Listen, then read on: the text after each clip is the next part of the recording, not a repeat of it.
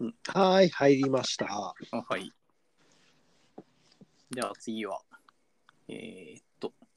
そもそも編集者って何なんだというタイトルの記事について、いいですね。ちょっとこ前れ、まあ、これはインタビュー記事なんですけど、うん。まあ、聞いてる相手っていうのがドラゴンボールとか手掛けた編集者の人なんですね。ま、マシリトさんまあ、鳥島さん あえ、マジでにインタビューした記事なんですよ。あ、ほんとだ。あうん。の、和彦取締って書いてる。ええ。おお。それがまあかなり面白かったんで印象に残ってたんですけど、うんうんうんうんうん。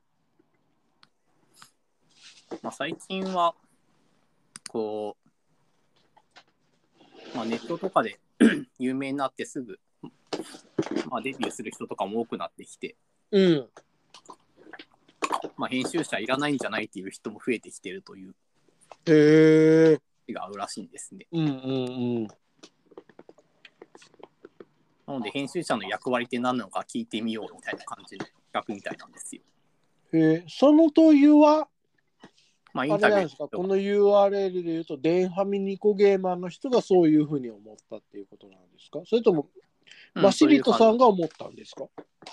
いや、このインタビューする人が、このネットメディアの人の方がそんな風にちょっと思ったみたいなんですね。はいはいはいはいはい。漫画編集者不要論が唱えられる状況でうん。漫画編集者が果たしている仕事の役割が世間にあまり伝わっていないのではないかなるほどなるほど。というのをまあ聞いてみようみたいなう感んじ、逆みたいですね。でまあこの、まあ、結構長いインタビュー記事なんですけど、う結ん。局その編集者のまあ役割の一つとして、うん。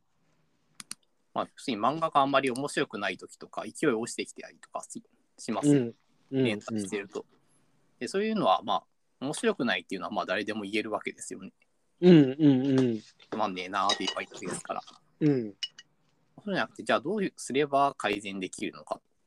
うんというのを具体的に提案できる能力が編集者には必要だというようなうん感じのことを言っていてうんでこの人は最初になんかこう先輩他の編集者から引き継ぐ形である漫画の編集の担当になったんですけどうんでもその漫画をこの人は全然面白いと思ってなかったらしいんですよ 引き継いだけどへえやでば実際に人気も低迷してきていて、うんまあ、このままだと遠からずジャンプから消えちゃいそうだなみたいうなんうんうんでその漫画は原作者の人がいたので、まあ、手こ入れするために新しく女の子のキャラクターを出そうとうんいうことになったんですね。うんその漫画家の人が実際にその女の子のキャラクターを描いてまあ登場させたんですけど、うんまあ、その編集者の人はこれ読んでもこう人気出ないなと思ったらしいんですね。うんうんうんまあ、でもでその時にその編集者の人がその時、まあ、今後、まあ、注目していた芸能人の女の子がいて、うんまあ、今後こういう子は人気出るかなみたいに思ってたんで、うんうんこういう、今こういうこう女の子をこう描いた方が、多分読者には人気出ると思ったので、その漫画家の人に、まあ、その資料とか持って行って、うんうんこうういんうキャラクター描いた方がいいんじゃないかみたいに提案したらしいんですね。おおそしたら漫画家の人が、わじゃあ分かりましたということで、へえ描いた部分は原稿できたんですけど、全部書き直したらしいんですよ、そこうで。んで、実際にそうすると、そこから人気が復活してきて、へえダが受けてっうんていう経緯があったらしいんですよね。うんうんだからまあそういうふうに具体的にどうすれば改善できるのかを提案して、まあ、漫画を面白くする能力が編集者には必要みたいな。ちちなみにその話は何年代ぐらいのなんなんつう漫画のやつなんですかえっ、と、なんだったかな。ちょっと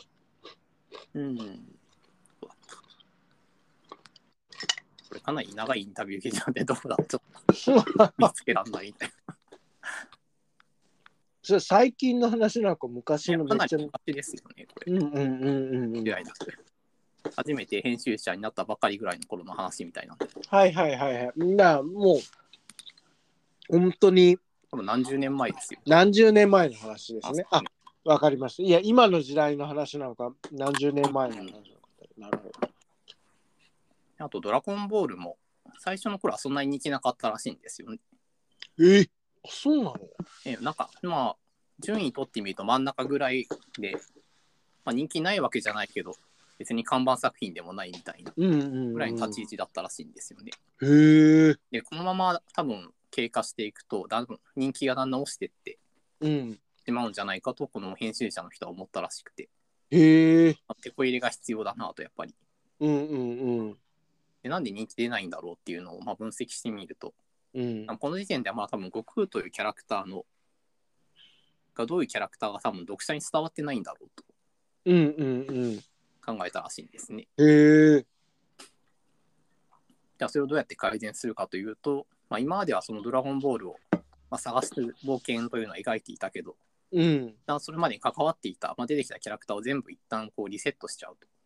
うん。全部一旦退場させちゃうと。うんうん。後に悟空と亀仙人だけを残して、亀仙人のとこに行って悟空が修行するという展開に。あ、それでも結構初期の方の話っすよね。そうですね。うんで、それによって、まあ、悟空がまあ強さを求めているキャラクターだというのを印象づけていこうと。うん。で、それに加えて、クリリンっていうキャラクターを出して、その時ぐらいなんだ。うええん。でクリリンを出したのは、悟空がこう真面目に修行するタイプなのに対して、クリリンはまあズルをして、まあ、サボったりとか、いい加減なことやってるんだけど、あれ、クリーンってそんなキャラでし最た。初はそういうキャラなんですよ。だから悟空あとれ対比するためなんですね。悟空は真面目に修行して強くなろうとするけど、クリリンはズルしようとするみたいなんか逆のような気がしますよ。悟空、クリリンは真面目にやってて、悟空は別にふざけるじゃなくても何でもできちゃうみたいななんかイメージがありますが。へえ。な。まあ、そうやって悟空のキャラを立たせていこうとういんう。うんうん。で、その後に展開時武道会をやって、そこからまあ人気がガーッと出て、うんうんうん。すげえ。なるほどと思って。うん。確かにドラゴンボールって今読んでみると、最初の頃はまあつまんなくはないけど、そんなすごい面白いって感じでもないんですよね。へえ。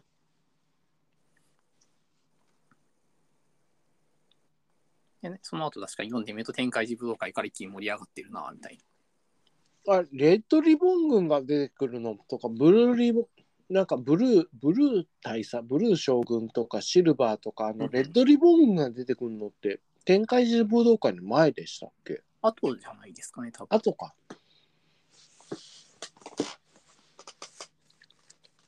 じゃあやっぱりそういうのをうまく構成させていったんですな。うん、そうですね。へえ、すごいね。うん、それがこの人が考えて意見を言ってみてみたいな。ううん、みたいですね。だから分析して、どうすれば改善できるかというのを、まあ、的確にアドバイスするという。だってあられちゃんの時からうん、マシリトとかで出てましたもんねこの人そうですね。ねなるほど。いや、編集者ってそういうことやってるのか、みたいな感じで。めちゃくちゃコツコツしてしかもめっちゃ嫌われそうな仕事なんです よだって作家さんに意見言うんですからね鳥山明さんもすごいですよねそうそうかと思ってやってみようと思ったっていううん。まあ、実際に、まあ、それで、相手も良くないそうだなって思わないといけないってことですよね。ねえだから最初の人の場合も自分が書いたキャラクターは否定されてるわけですからね、一回。ねえストーリーとか考えたののうん最初に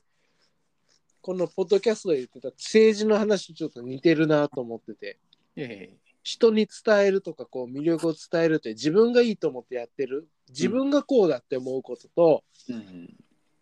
周りからこう認められることっていうのが全然こう違う角度があったり、うん。そうですなんかそこの話ともちょっとつながんなと思ったりとかして聞いてたんですけど、うん、その辺で言うとやっぱり漫画家自身が自分が何が面白いものを描けるか結構分かってないことが多いらしいんですね。うんうんうんまあ、うんこう描きたいと思ってるけどあんまり面白く描けないみたいうんな。うでんもその漫画家と編集者がコミュニケーションをとっていろいろ聞いてるとこの人はこういうことにすごく詳しいんだからこのことを書けばいいんじゃないかって気がつくらしいんですね。おーあどうですかみたいに進めるみたいな。だから近いところから相手のことをよく知ってアドバイスするみたいな。あーだか攻ら略あれ版だ。重要 という。ある意味コーチングみたいな感じでこうそうですね。こうその人が気がついていないところを鏡になってうん。かつまあ周りの環境とかを見ながらそれだったらなんか本当はこうじゃないですかとかって聞いてあげるとか、その自分の作家さんの気がついてない面を引き出すというか、そうですね。魅力を。ある意味、コーチングみたいなところがあるのかなって。ねえねえいやー結構すごい仕事ですな、あそういうのはうまくできる人がいると、まあ、ヒット作は出やすくなるうとんうかあんるうんかもしれないね。うんうんめっちゃおもろいな。うん。っていうのをこの記事でずっと結構このうんファファミ通の人というか電ファミニコゲーマーのインタビュアーさんがうん鳥島和彦さん、まあ僕らで言うと僕らの世代で言うとドクターマシリとの方にインタビューをされてっていううん、しかもこれすごいですね。なんか最初から見てると、ちょっとパーッと見ると、オンラインでうん弾いてるっぽいですね、ズームかなんかで。しかも、この鳥島さんも結構なんかわ若々しいというか、写真で見る限りね。そうですね。うんしかも、ウィングマンとかも編集されてたんですね。すごいな。ね、そうらしいですね。で、クロノトリガーとか、なんか最初で書いてると、ドラクエクロノトリガー。うん、なんか別のインタビュー記事でも出てましたけど、ドラクエとかにも結構関わってるらしいんですよね。へえ。なんかもともと堀井雄二がジャンプのリーリのライターだったらしいですからね。あ、だってあれですよ、宮尾、宮尾言うて、君子、堀裕二、ペペペペペペペペペで そしたうでっすけね。なだからあそこら辺の方たちは皆さんね、僕らはあの暗号の呪文とジャンプ放送局でしか知らないですけれども、要はね、そのリアルで生きてる方たちでっていう。もともとエニックスがゲーム事業をやるときにコンテストをやることにしたらしいんですよね。うんうん自分のところじゃ作り手はいないからうん外部のまあ作り手を探そうということでうんでそのコンテストのまあ宣伝をするときにジャンプが関わっていてあ、そうなのえ載せて募集してますよみたいなのうんやったらしもいうじゃあ、スクエニックスはもううん、最初から関わってたみたいですね。だからやばなのでスクエアにもかかってて、エニックスにもかかってる人なんだ。なので、そんで、そのコンテストの取材を堀井雄二にやってくれって頼んだらしいん ですよ。すると堀井雄二は黙って自分のゲーム作って応募してた という。なんで自分の作品は佳作に入ってるという。それでエニックスとの縁ができて、やがてドラクエ作ることになったらしいですね。 ええめちゃくちゃな時代の話ですね。すごいっすすごいね。なぁと思って。しかもそれはスクエアと、あとで僕らは未来が知ってるか分かんないけど、スクエアエニックスになるわけだし、そうですね。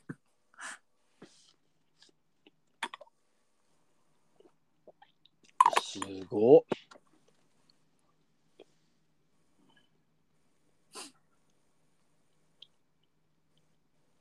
でもこの方はあれなんですね。その、まあ、集英者だからかもしれないですけど、ずっと漫画の編集の方なんですかその漫画以外、まあうんさっきゲームもちょっと出ましたけど、他に V ジャンプってありますよね、ゲームの。うんうんうん。やったりする。あれを立ち上げた人でもあるらしいですよ。へえ。まあ、ゲーム業界とも関わりがいろいろあるみたいでうんすね。うん。逆に小説とか、うんさっきの映画とかそうではないっていう感じ。あくまで漫画ゲームみたい漫画なが中心みたいですね。うんうんうん。うーん。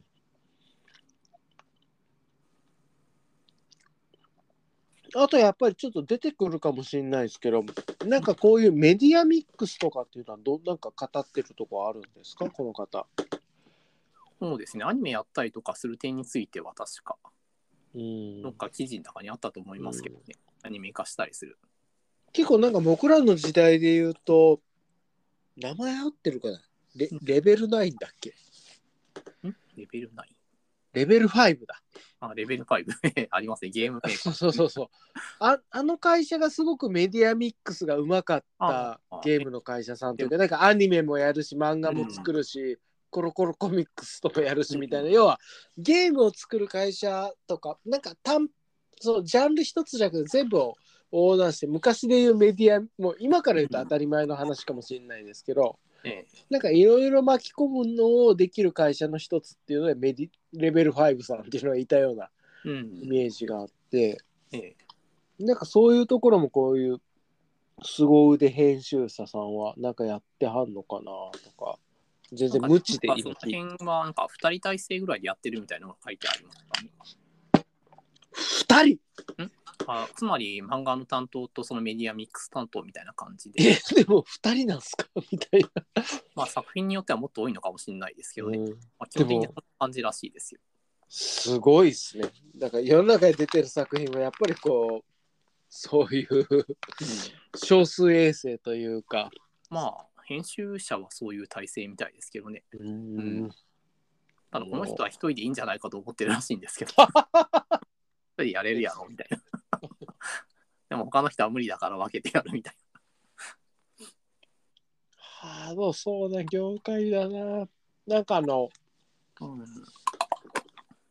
あれ見られてました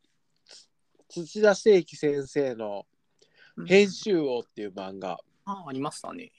ね、あの時にもなんか結構編集者の方が うん。結構漫画家先生のこと徹夜で原稿取りに行ったり結構大変な世界だなと思って見てて、うんうんまあ、かなりハードな仕事らしいです、そうそうそうんううーん面白いっていうかもうマシレトさんこんな今も若々しく生きてるのがすごいっすねそうですね。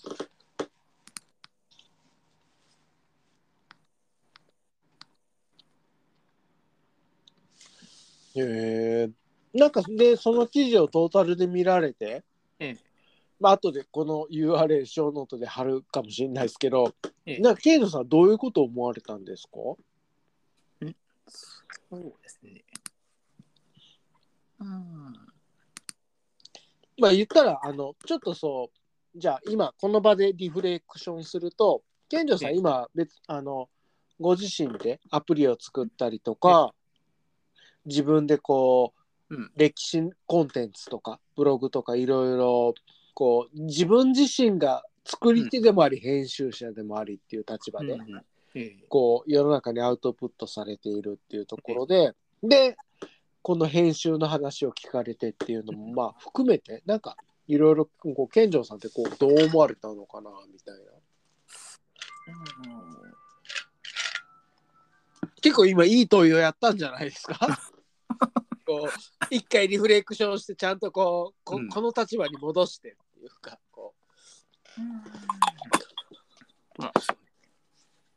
どうだったんだろういや、単純になんか面白いなと思っただけなんで、あんま自分に引き寄せて考えてないんで、よくわかんないなと思って。うじゃあちょっとじゃあもうちょっと聞くと、ええそう面白いなって思うのは俺もめっちゃ面白いなと思ったんでその中でうんじゃあここういう編集者の人ついてほしいと思います自分の生活の中で。いや、別に。やっぱそうですよね。別にだからでもそこまあがこですよね。こういう漫画の世界ってやっぱ売れないといけない世界ですうよね。そうそうそうそう個人の活動とはちょっと違うレベルでやってることなんで、そういう世界だとやっぱりいろんなね、こう補助してくれる人とかいないと、なかなか大きいところには行けないんじゃないかという感じはしますよね。一冊出せば100万売れるみたいな、うんうんうんそういう世界に行こうとすると、やっぱこういういろいろね、支援する人がいないと難しいのかもしれないですね。そのあたりってこの記事とかで深掘りされてるんですか要は今でいういいケンジさんめちゃくちゃいい問いをされたなと思って売れるっていう、うんそもそもで。だからその、そうですね、だからこの記事で読み取れるところとはそういうのありますよね。編集者は結局世間との窓になるみたいなね。うんうんうん作者に対して多分読みかけがうまくいくときは多分世間はこういう風に反応するからこうした方がいいんじゃないですかみたいな多分アドバイスができた時は漫画家にとっても有益なのかもしれないでうす。ん。じゃあ、編集者の個人の多分思い込みとか思惑で言うとうまくいかないんじゃないかうん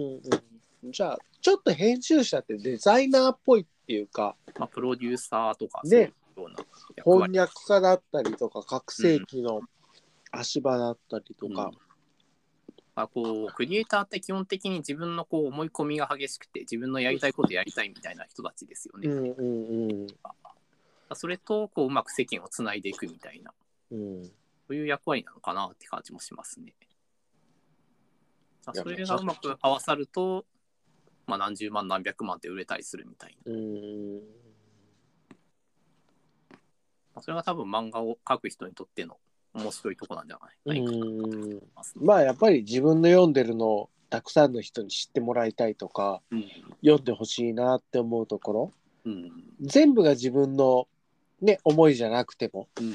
ちょっとその軌道修正したとしても、まあ、うん認められたいとか、うん知ってほしいとか、あとお金いっぱい欲しいとかね、 あるでしょうしね。いやこの話ねちょっと面白いからこう深掘りしたいんですけどだからやっぱり売れるとは何かとか認められるとは何かみたいな、ん承認欲求のところと、その金銭的なところっうんていうところで言うとなんかここら辺が現代はちょっとずつ違ってきてるんじゃないかなって思うところもちょっとあったりするし。うんうん、その記事の中でもやっぱりちょっとその辺は触れてますよね。あそうなんだ。っていや漫画というのは一攫千金が狙える世界だから魅力があるみたいな。あーそっちサイドでの話なんですね。逆にあの一攫千金は狙わなくてもいいけどとか。まあジャンプではそれはないです よね。ジャンプはたバ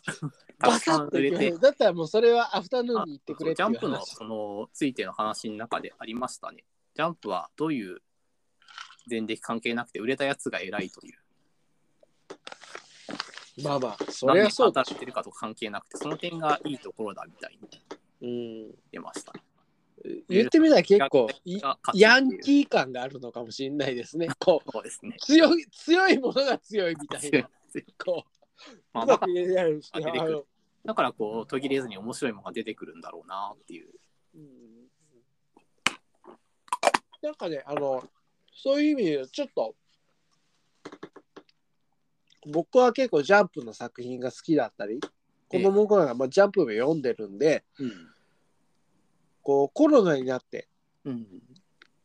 こうあんまりコンビニとかに行って漫画買ったり、まあ、もしくはその、結構ね昔で言うと立ち読みをするみたいな月曜日に行くと、ジャンプとうん。ヤンマガとうん。あと、なんだったっけ、スピリッツが月曜日に出るので、まあちょっと立ち読みするみたいなのもあったんですけど、コロナになってもうそういうのめんどくさいなとか思って、だから、ジャンプだけはこう、電子で買ったんですね。ええ。要はもうサブスクっていう、今でいううん、電子の iPhone なりなんかで見れますよって言って、で、見てると、なんかだんだん状況が変わってきてんなっていうのを、うんまあ、今も契約はしてて見てて思うんですけど、なんかね、打ち切りも早いし、なんかね、うん間延びをさせないというか、うん。あの、結構いい感じ、あの、2つの打ち切りっていうか終わり方があると思って、ね人気が出ないから終わるっていう終わり方、まあ今までで僕らが知ってるやつと、別にいい感じのところで終わっていいんじゃないとか、うん。要はなんかあってとかあとまあ作家さんもや休むよとか、ううんん。やっぱりもうちょっとしんどいから休みます救済しますとか、ええあったりとかまあいろいろあるなって思ってるんだけど、うんなんか昔で言うと絶対毎週あるしうん。かつ常に無限に話が広がっていくというかうん。いやまあ一生連載があるみたいな いええイメージとしては。ええ。いやまああのもうこのここら辺は死ぬほど語られてることだろうか、うんあんま別に言うつもりはないんですけど、ええ要は常に強い敵が出てくるであったりとか、なんかね今なんかそんな雰囲気あんまりないなみたいな、うん。いい感じのところで終わるなとか、うん。なんかうん終わりが見えてきたなとかそうです。なんかその終わりが見えてきたらうん次から全く違う宇宙から違う、もう今までやってたとこ何だったんだろうっていうぐらいのレベルの敵が出てくるとかなくて終わりますで終わるみたいうん。な。なんかここら辺が結構「ドラゴンボール」とかいろんな漫画読んでた時とはちょっと違うような気は、ジャンプ読んでても今すごくしますね。あうのん特に僕結構あのアマゾンの履歴をうん。みんなに見せたいぐらいなんですけどええあのめっちゃ流行る前からうん。なんだったっけあのえ名前忘れちゃったあの「鬼滅の刃」だっけうん。そうですね。合ってます漫画の名前多分合ってるはずですよ。こうが1巻が出た時に1巻買ってたんですよ電子でええ要は人気がまだ出る前からこの人面白いなぐらいな思ってて、うんでむしろこんな人が人気があんなぐらい出るとも思ってなくてうん。要はちょっと絵実が際なんかあんま最初はそこまで人気じゃなかったらしい。そうそう。なんかそねれから言なんっかてみたら知り上がり上がってったみたいちょなっと感じ。絵これ怒られるのちょっと絵が下手くそなうん。でもちょっと変わった観点とかたまになんか熱いセリフが出てきてなんか変わった漫画だなぐらいでええ応援しようぐらいでうん。 Kindle で買ってたんですよ4巻ぐらいまで。うん。でしかも人気も出てきたの結構後半だったなと思って、うん10巻超えたぐらいというか、なんかまあこれもメディアミックスがアニメ化になってからめっちゃ人気出たなって思ったし、まあ、人気が出るからアニメ化になってアニメ化になってから相乗効果でうん。なんかもう掛け算ゲームでめっちゃ人気出たなって思ったんですけど、ええなんかそれもなんかこういい感じでおおいい感じって言ったら変ですけども、終わりも見えてて終わってたしみたいな。うん。意外とストーリーの時間軸で言うとめっちゃ短いみたいな。なんか、うんあの、何十年もやってるは、物語の中で何十年もある話じゃなくて、うん物語って、え、なんかこっからここまで半年ぐらいの時間なんすかとか、うんなんか、ちょっと間違えてるかもしれないですけど、なんかそういうのを見てて、ジャンプなんか無限に広げなくなったな、みたいな。うん。なんかね、しかも売れてて、ん人気でとかって言ったら、絶対になんか引っ張りそうじゃないですか、言ったらうもう。んまあ今まで絶対引っ張ってますよね。なんですけど、まあ、まあ、いろんな方法があるから、出だしたからなのかもしれないですけれども、別に漫画は引っ張らなくて、一回人気が出たら、ちょくちょくコンビニさんとコラボやったら売れるとか、なんかいっぱい回収の計算ができるようになってるからかもしれないですけど、まあでもワンピースとかまだ続いてますよね。そうそうそうそうまあそう。長長いのは長いしみたいな感なんじでかそこら辺も作者さんの思いとかがあるのかもしれないですね。うんひっなんか編集者さんが引っ張った方がいいとかじゃなくてもう作者がここら辺で終わりたいっすって思ったらもう終わらすのかうん、どうなんでしょうね。でなんかここら辺もすごくちょっとどういうかまあいろいろケースバイケースとかさ作家さんとの相性とかうん、もあるんでしょうけど、なんか今ジャンプを読んでる限りでは無限ゲームがなさそうだなっていう雰囲気はめっちゃ受けますねリアルタイムでずっと僕毎週読んでるんで。うんこの年になってジャンプを毎毎週月曜日楽しみに読んでますからだ からもうこれはもう出せみたいなもんなんですけど、で読んでるとなんかそろそろ終わりそうかなっていう雰囲気も感じるし、なんかこれより強い敵は出てこなさそうだな、なんか結構そういう作品が結構あったりとかして慣れてきたというかあ終わるんだみたいな、うん本当に終わったと例えばなんかケイトさん読んでらっしゃるかわかんないですけどその当時で言うとうん「鬼滅の刃」の後ぐらいで出てきた「チェーンソーマン」っていう映画とか有名な映画で言うとええもともと「ファイヤーパンチ」「ファイヤーパンチ」かなっていう変な漫画描いてた方が出て、まあそれも途中でめっちゃ人気出たんですけどええその漫画もなんか結構人気が出た人気が出てこれからアニメ化するっていう告知が出たらもう連載終わったんですよ。そうなんです。頭おかしくないですかだってこれからアニメ化するぜって言って、うん、マッパっていうあの結構有名なアニメの会社がやるぜっていう告知が出たらあと4週で終わりますみたいななんか、なんかそういうなんか普通で言うとここから無限に盛り上げてやりそうだなって思うのが自分のもう昔のジャンプ感だったんですけど、アニメ化はするけど連載は終わるとかうんうんなんかアニメ化する予定はあってこの会社さんとやるぜみたいなの出すんだけど連載はもうあと終わりそうみたいなうんとかがあってすげえそれがジャンプ変わったなーって思いましたね。うんすいませんなんか急にこんな話を俺がわーっと言い出して じゃあ30分超えたのでそろそろ時間がね出ますかね。はいうんじゃあここで一旦一旦終わりましょはい。う。はい